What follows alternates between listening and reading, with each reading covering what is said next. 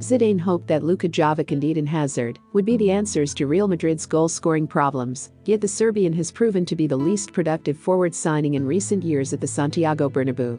Since the turn of the millennium, Real Madrid have always boasted forward players that were the envy of the rest of the world, from Ronaldo Fenomeno to Michael Owen, Raul to Karim Benzema, and then Cristiano Ronaldo, the pick of the bunch. If we look at all Real Madrid's attacking signings in either a summer or winter transfer window, nobody has gone as long without hitting the net as Jovic, not even Klaas Jan Huntelaar or Emmanuel Adebayor. They may have had slow starts, but they soon demonstrated their nose for goal, as of yet Jovic hasn't shown anything in front of goal. After scoring 27 goals in the 2018-19 season, Real Madrid parted with 60 million euros to secure the signature of the Eintracht Frankfurt star, but are yet to see a return.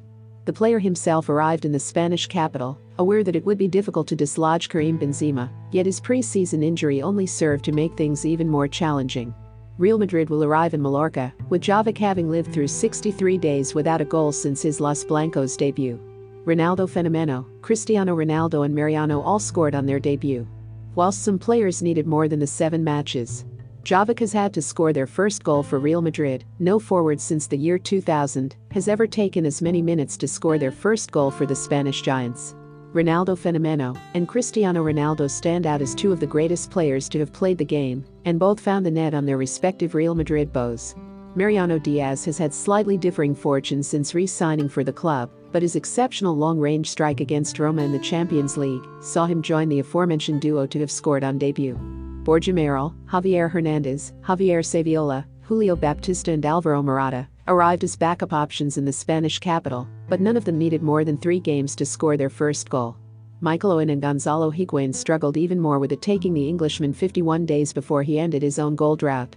Higuain needed to play nine games for the Madrid club until he opened his account for the club in the Madrid derby against Atleti at the Estadio Vicente Calderon. Jovic is fighting against the record books in a negative way, but he still has time to turn things around, and he'll be hoping the clash with Real Mallorca will bring success. Remember to follow Golia by hitting the follow button, and let's get to 1 million followers, and tune in daily for new episodes.